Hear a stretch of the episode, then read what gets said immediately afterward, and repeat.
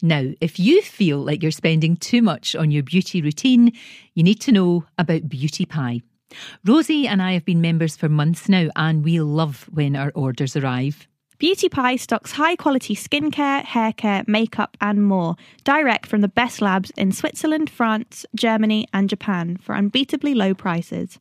There are no middlemen, no huge retailer markups, so you shop and get up to five times more for your money. It's just genius. And right now, join Beauty Pie and use the code LK Sent Me, all one word, in the promo code box at checkout, and you will get £10 off your first order. Go to beautypie.com to find out more. My name's Rosie. And I'm Lorraine. And this is What If, the show that examines life's what if moment. I guess it's all about those times when you find yourself at a crossroads and you have to decide what path you're going to take. Yeah, and for every path you choose, there's one or two that you might have decided to leave behind. And how does this change and affect your life?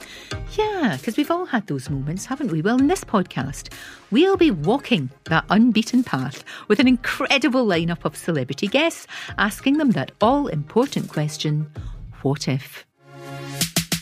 This week, our guest is Michelle Visage, known all over the world as a judge on RuPaul's Drag Race. And of course, she won fans here in the UK as a contestant on Celebrity Big Brother and Strictly Come Dancing. So, we're going to go back to your childhood, and you were adopted. What was that like growing up? There's so many different ways that adoption is handled. And so many parents have different ways of handling. Some parents don't want their children to know, which I think is horrendous. And then there's my parents who told me right from the start. I remember being only wee and my mother giving me a cartoon book, like I don't know what it was called, but it was something like You Are an Adopted Child. And it was like a cartoon children's book of what it was like being an adopted child, you know. And they always made adopted kids out to be the chosen ones because people chose us, they picked us, you know, instead of getting pregnant magically happening that way. So that was kind of the way I chose to believe it growing up that my parents chose me. He used to, my father used to make a really twisted joke about in America, especially in New Jersey where I was raised, they have, you know, the Jersey Shore and they have boardwalks down there with all the arcade games, carnival games, and those big wheels that you spin. And my father always joked that he won me on a wheel. yeah, I always grew up knowing it and it didn't really affect anything either way. I never thought it was different. I just thought it was a fact. What I think is really interesting about you, Michelle, is that you were always kind of a bit cutting edge. Um, and maybe there was a little bit like you sort of, when you went to New York, you really found your tribe, if you know what I mean. You know, yeah. you, you found the people, you suddenly thought, oh, right, okay, this is where I'm supposed to be. Nobody could have predicted that happening because I was like, this scrappy lower middle class girl that grew up, you know, about 40, 45 minutes outside of the Lincoln Tunnel. And for those who don't know, the Lincoln Tunnel leads into New York City, goes into Manhattan when you're from New Jersey. And and you know, I always grew up with big city dreams, but my family didn't have money to deliver those big city dreams. So, you know, I always wanted to be a singer and an actress and in my head i always wanted to be a dancer but was never really good.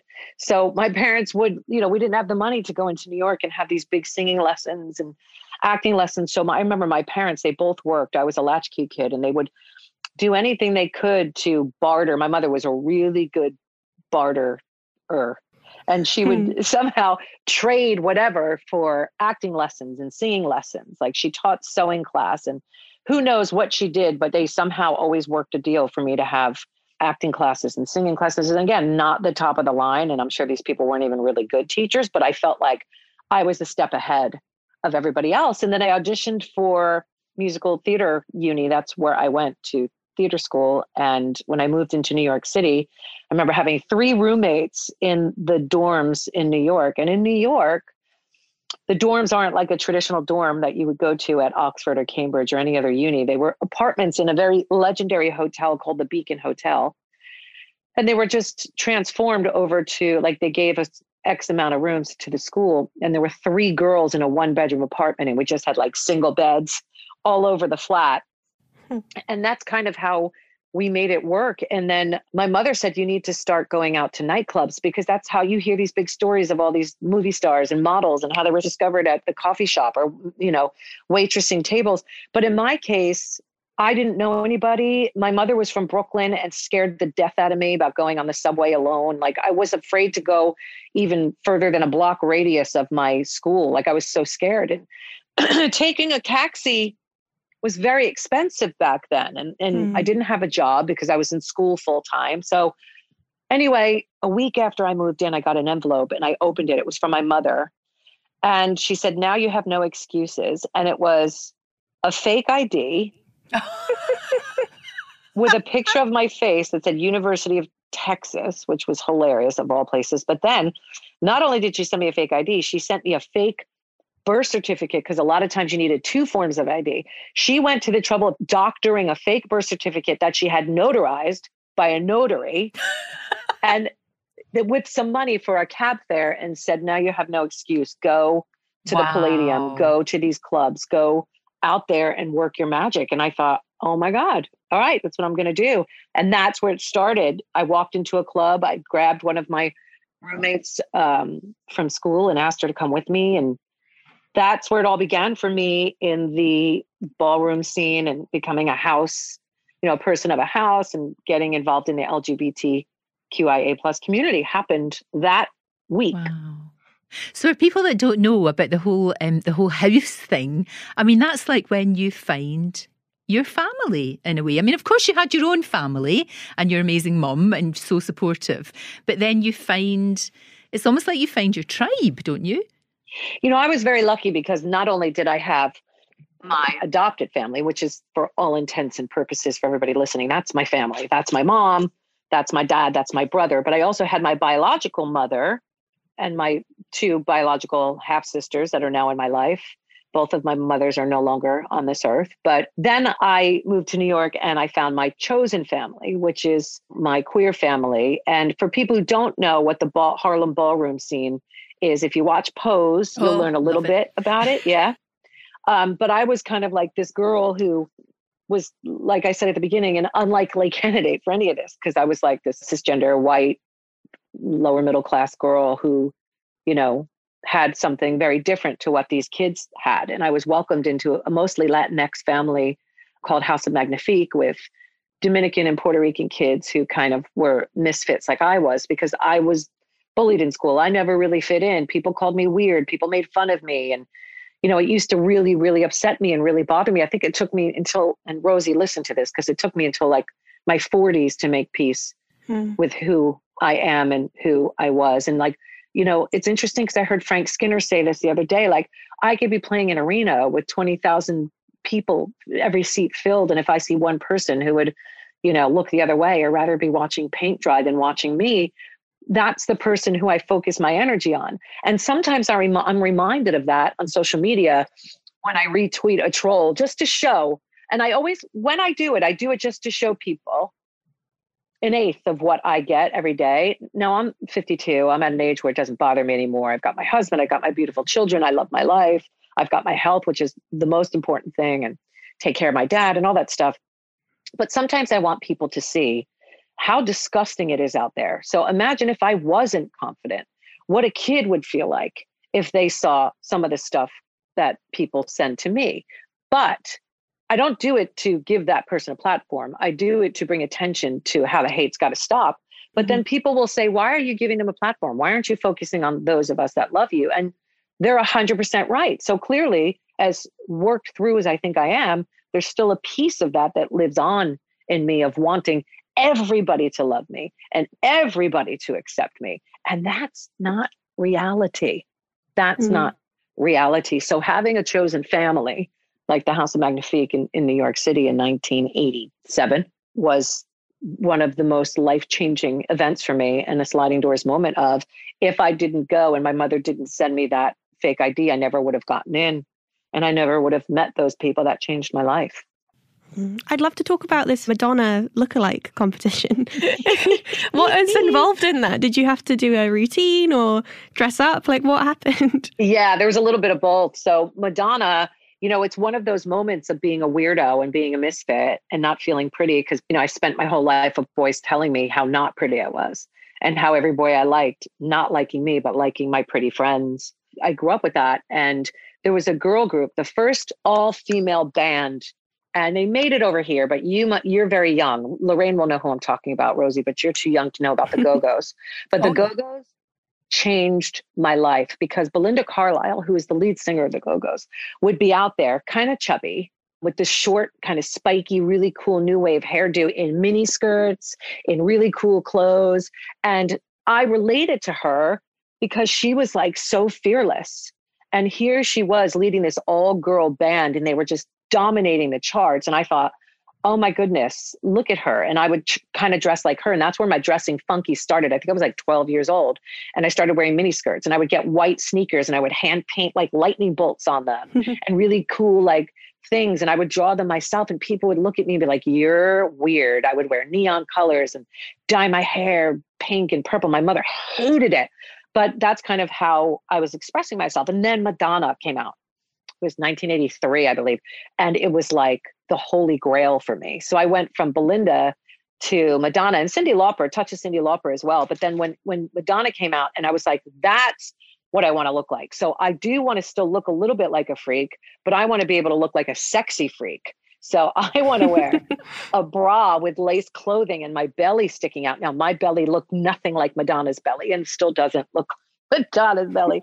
But at the same time, it was like so freeing to be a sexy, freaky weirdo like Madonna. So she became like not just my everything, but everybody's everything in that you know time frame. I would walk down the street with a big boombox on my shoulder, dressed like Madonna, singing Madonna songs. I started like my boyfriend was working um, at the we were down the shore again, and I would just walk the streets. It's so bizarre what I would. I would walk the streets dressed like Madonna, fully dressed like Madonna, bow in the hair, like the booze, like everything, singing Madonna songs like Borderline and Lucky Star on my boombox. I would pull up to like these little tiki huts and booths that were selling like pizza and whatever. And I'd make friends with everybody and I'd sing for everybody. And it was so freaking weird. So then there was a big lookalike contest. And I think I was 16 at the time. And I didn't lip sync, I sang, I dressed like her. And um, do you remember what song you sang? Lucky Star. Yeah. And it, it wasn't a lot of money. It was just recognition. And it was like something that I'm proud of that will stay with me forever. But looking back, looking at myself, it was like we did look alike, but I definitely tried to look like her because she was and always has been my. I have lots of idols for many different reasons, but she's done so much for women and for the gay community in and breaking down barriers for women in pop music that she's untouchable. She really is. And mom mm. will tell you she's she's like a once in a lifetime thing, like an Elvis, like a Marilyn Monroe, a Michael Jackson, a Whitney Houston. She's a one of a kind. I wonder what if you hadn't won that competition, because obviously that must have given you a bit of confidence, I would have thought. You know, this this kid that wasn't that particularly confident, but you know, winning something like that and being told that you look like that woman who you absolutely adored has got to be a great thing, you know, for you personally. I definitely used it to my benefit. And here's the weird thing, Lorraine. I didn't have confidence when it came to certain things, but I have the weirdest amount of confidence in places that I shouldn't. Like I had no like I'm I'm an okay singer. My voice is okay, but it's certainly not Mariah, Whitney, Pink. It's not that. But I've always had the balls to get up on stage and be like, "Oh, I can sing that." When I had no place in singing that. But I always had the weirdest confidence and and even now like when I started breakfast show presenting on the radio, I had no experience at all. But I just knew that I could be better than anybody else out there. I was like, no, I know I can do this. I grew up listening to the radio. I'm obsessed with the radio. I know I can be better than any of those girls. And I just went for it. And I ended up having a 17 year career doing it. And I had no experience. Weirdly, I have a fake it till you make it attitude. And I think it's because I don't come from anything. I'm not privileged in the way that a Paris Hilton would be privileged. And good for her, you know. I had to work for everything. And I was the little kid, you know, I was like the little engine who could. I was the little kid who could, who came from nothing. Parents didn't know anything about it, but they were very supportive of me in the performing arts. And that's all I ever wanted to do. And that's all I ever wanted to be. So confidence has weirdly been there, but not rightfully deserved. I like that though. And Rosie, you were dead interested in the, the band, weren't you, in the girl band? Yeah. I wanted to know if it was always the dream of being in a band or being on stage from studying musical theatre. Was that more what you wanted to do and then this sort of just happened? Or was it, you know, what what if it was the other way around? I was always driven by performing. I don't want to just say singing because acting as well. I remember nobody knew that about me and i would sit in my house and like i said i had friends but they were cool girls. So like if they were doing cool girl things i wasn't invited. And it was very hurtful actually.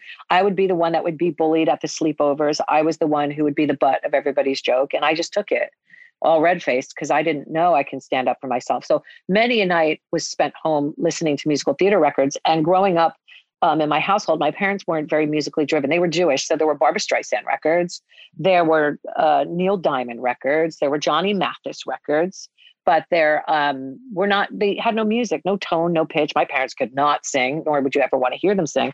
So I remember the first record I ever found was the soundtrack to uh, the cast recording of West Side Story, and I remember learning it from the overture to the finale every every single instrument, every single beat, every inflection, every idiom, every little thing I learned. And that's kind of how that started my love of musical theater. Then, of course, Annie and, and so many other theater things came out. But then I got into Donna Summer. And then I got into the Go-Go's and all these other people that made me realize, oh, maybe I want to do this too. So, to answer your question, there was no kind of opportunity or option for me to go to school for music apart from being an opera singer and learning about music theory, which I've done and I hate, or theater. So I, I, I couldn't be, there was no college for how to be a rock star. So I would focus on my voice and sing what I loved. I sang with a cover band and I remember getting into that band, and you know, I'd been doing plays and musicals, and then I had an audition for this rock band, and we were called White Lightning. It was me and four boys, and I would sing the, the male vocals as well. So not only would I sing the girl stuff, but I would sing the Boston and and the Kansas, and even Michael Jackson, and you know, I just I did what I had to do to keep singing and keep performing. So, did I want to be a pop star? A hundred percent I just didn't know how. So when the opportunity came to audition for seduction, how that happened was I was working as a secretary in New York. I'd graduated from uni and I was auditioning for Broadway stuff. And I answered the phones. I was a receptionist. And my best friend called me and she's like, Oh my God, I just got into this girl group and, and they're doing an interracial girl group. And she was Puerto Rican. And I said, Well, do they need a white girl? And she was like, Well, no, they have one. I said, Well, can I have their number? I'm going to call them because they don't have me. That's what I mean. Like the confidence, where does that come from? I didn't want to miss that opportunity. And she fought me. And she was like, no, I'm not going to look like an idiot. I'm not going to give you their phone number. Begged her. I don't know how I begged her, but I begged her. She gave me the number. I called and I, and it was their management. And I said, listen, this is who I am. I am a singer. I'm a pop star. And they said, Well, we have somebody. And I said, But you don't have me. Let me come in and sing for you. If you don't like the way that I look and the way that I sound, by all means, I don't get the audition, which I've been auditioning my whole life. So I know, you know, I don't get some of them. Mm. So they said, okay. I went in, I sang for them, and I got the gig. So weird. So weird. Should not in any other world, should not have happened. Mm. But because my weird confidence in things that I sometimes didn't even know if I could deliver, I got in there.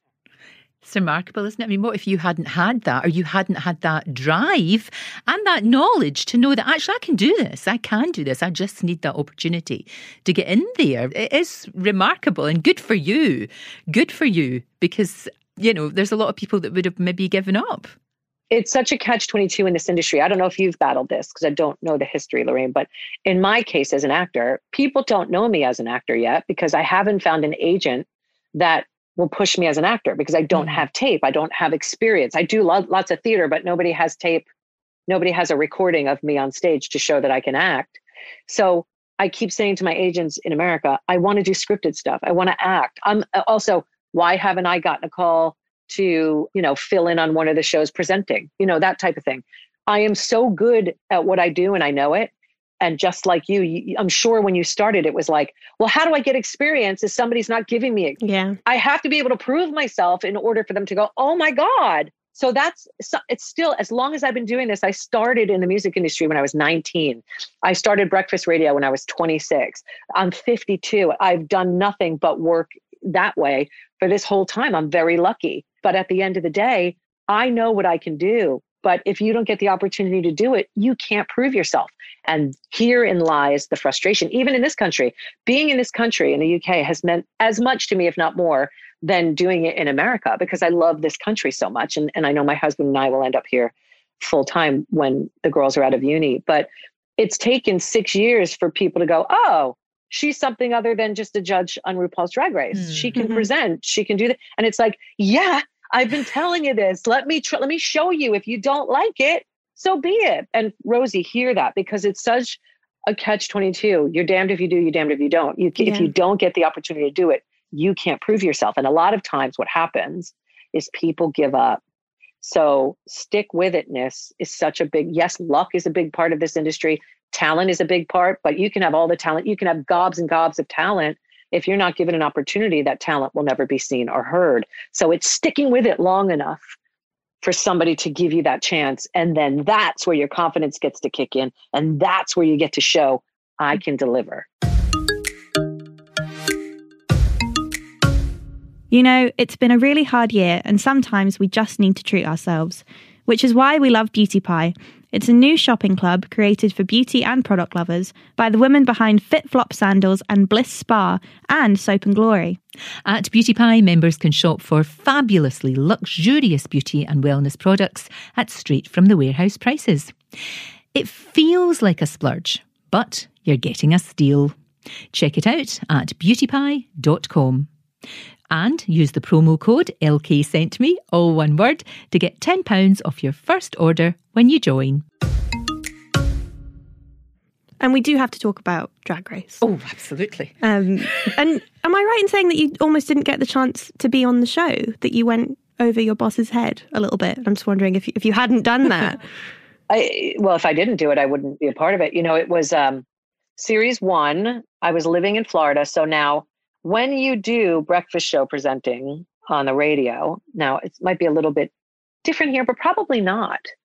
For example, you'll wake up one morning and your favorite morning show is gone and there's a new person on and you're saying, wait a minute, what happened? And they don't tell you.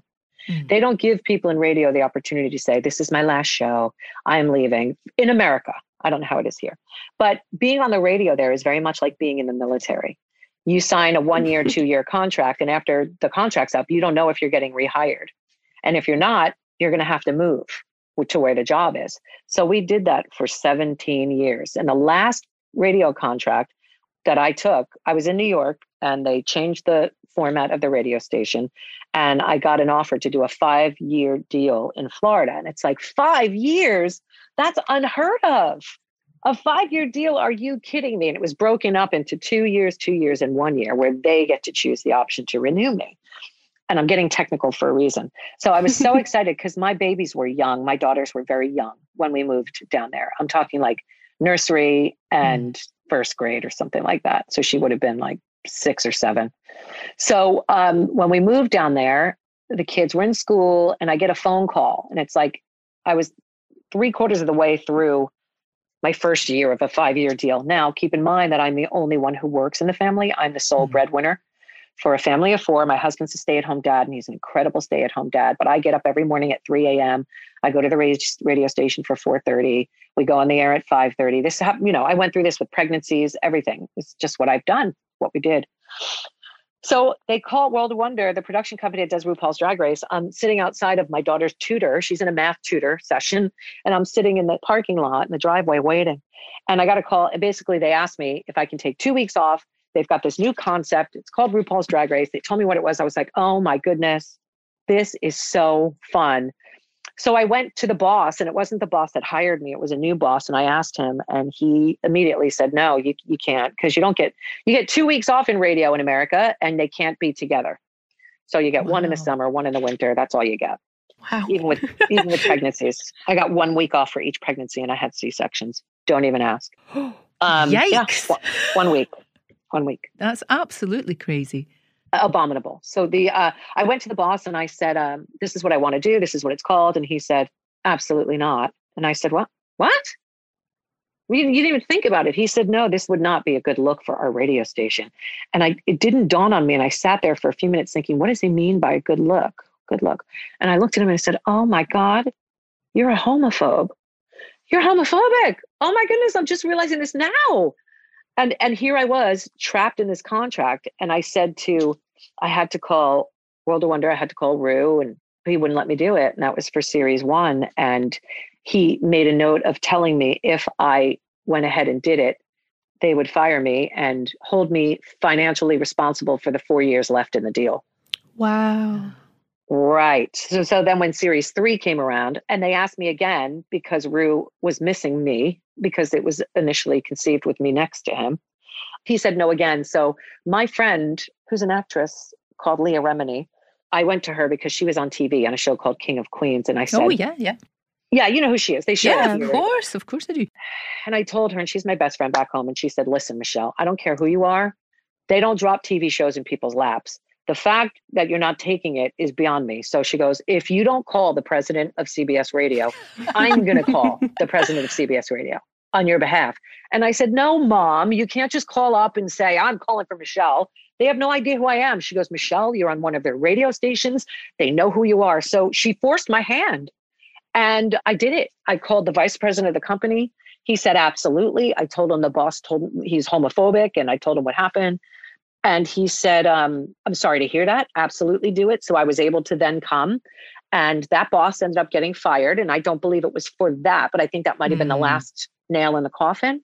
Hmm. Um, the interesting thing was, after doing two seasons of it, they didn't re up my fifth year of the contract, but that was a blessing in disguise. All of it worked out the way it was supposed to, but I had to go above to get there. And it was the best decision I ever made because, just like you said, if I didn't go to the boss and I just sat back and took it, I wouldn't be a part of this amazing, amazing experience. Like, this is a legacy and I wouldn't Mm. be a part of it. Yeah, that is a real what if moment and, and actually good for you. Good for you. Isn't it strange sometimes you get that sort of feeling? I, I remember I was told by BBC Scotland, believe it or not, that I would never make it on television because of my accent. Yep. And the very next day, I phoned up because I heard there was a job going at breakfast television at TV-am, and I phoned up the boss. I, I just phoned up How did you I get his number though? I, I phoned the switchboard and said, I'm, he's expecting my call. and I spoke to him and said, Can I come down and audition for you? And it was that, I don't think I could do that now, Michelle. I honestly don't think I could do weird? that now. Rosie. Hmm. I don't think I would have the balls to do that now. We become so self conscious, Lorraine, Yeah. especially as women. I don't know if you were like me, and people will not believe this listening. I do not like to ruffle feathers. No, I don't either. Like, No, I don't. I don't like to buck the system. If somebody says, like, it's even hard for me to negotiate contracts because I'm like, no, just do what they want because I want this job. I don't want to piss people off. My friend Leah will be like, I'm not doing it. Goodbye, move on, get somebody else. And I'm like, are you crazy? me. I'm like, no, I'll do it. Can we just do like I'm not one to buck the system. It's taken a lot the past three, four years of my life to really fight for what's right for me. Nothing more than's deserved. Mm-hmm. Nothing more. I'm not asking for anything crazy. I'm not a diva by any means. But I even have a hard time asking for something that is rightfully, obviously mine and should be Hmm. mine. Are you like that too? Oh, absolutely. And I keep my head down a lot. You know, I've been through an awful lot of regime changes in, in, in the jobs that I've done over the years. But I do tend to just keep my head down. And sometimes that works, sometimes it does. But there does come a point when, you know, you do have to sometimes take a take a stand. Um, and you're right about things working out. I mean, I remember, and Rosie, you won't remember because you weren't even alive. But you do Um, say, "Oh, do you remember when this happened?" I'm like, "No, I was one." I know, I know, I know. Every time. I know. But after Rosie was born, I basically didn't get my contract renewed. I mean, the, the boss just phoned up and said, I'm sorry, we've got someone else. And you were a teeny tiny wee baby. And that was I really remember it was- difficult. yeah, Yeah, I'm sure you do.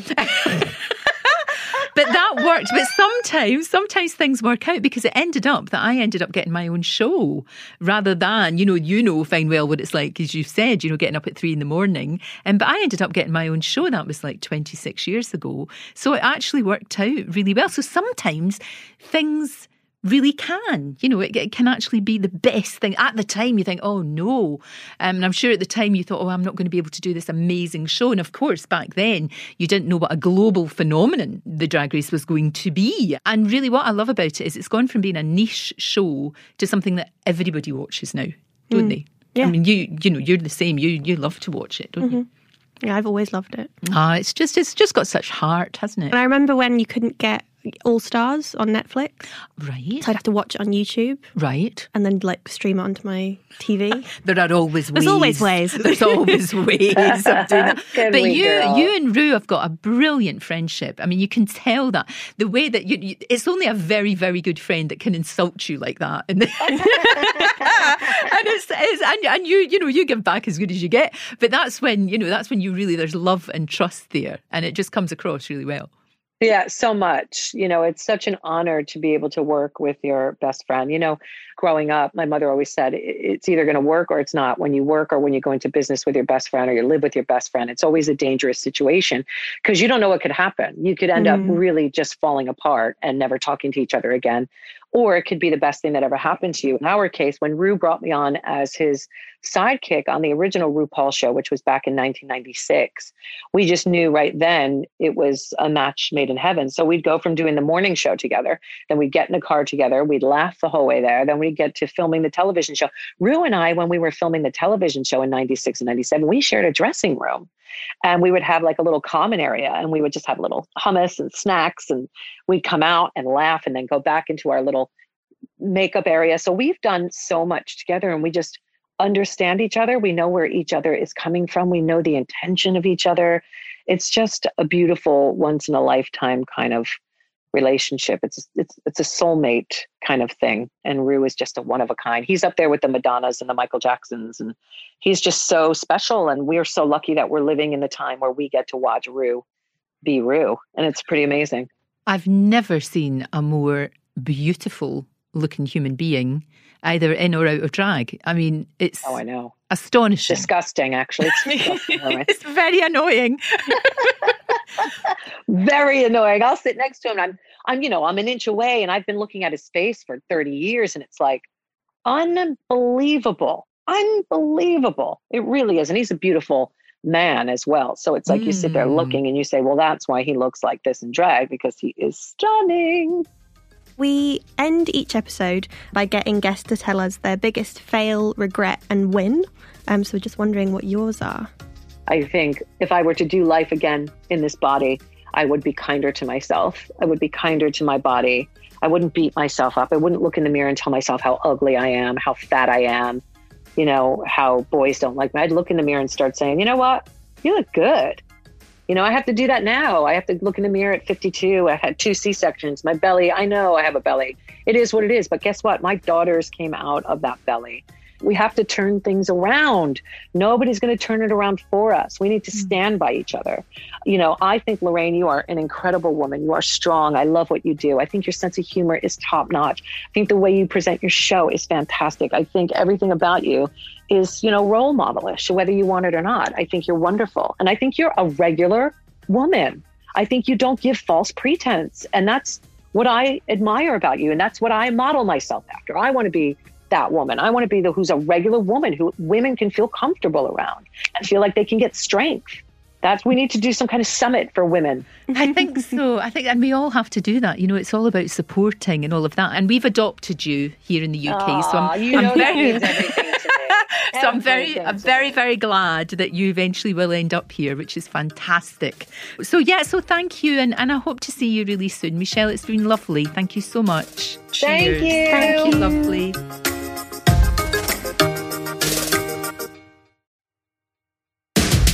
Before we go, one more word about the disruptive new Beauty Buyers Club that's become, well, a little bit of an obsession for Rosie and me.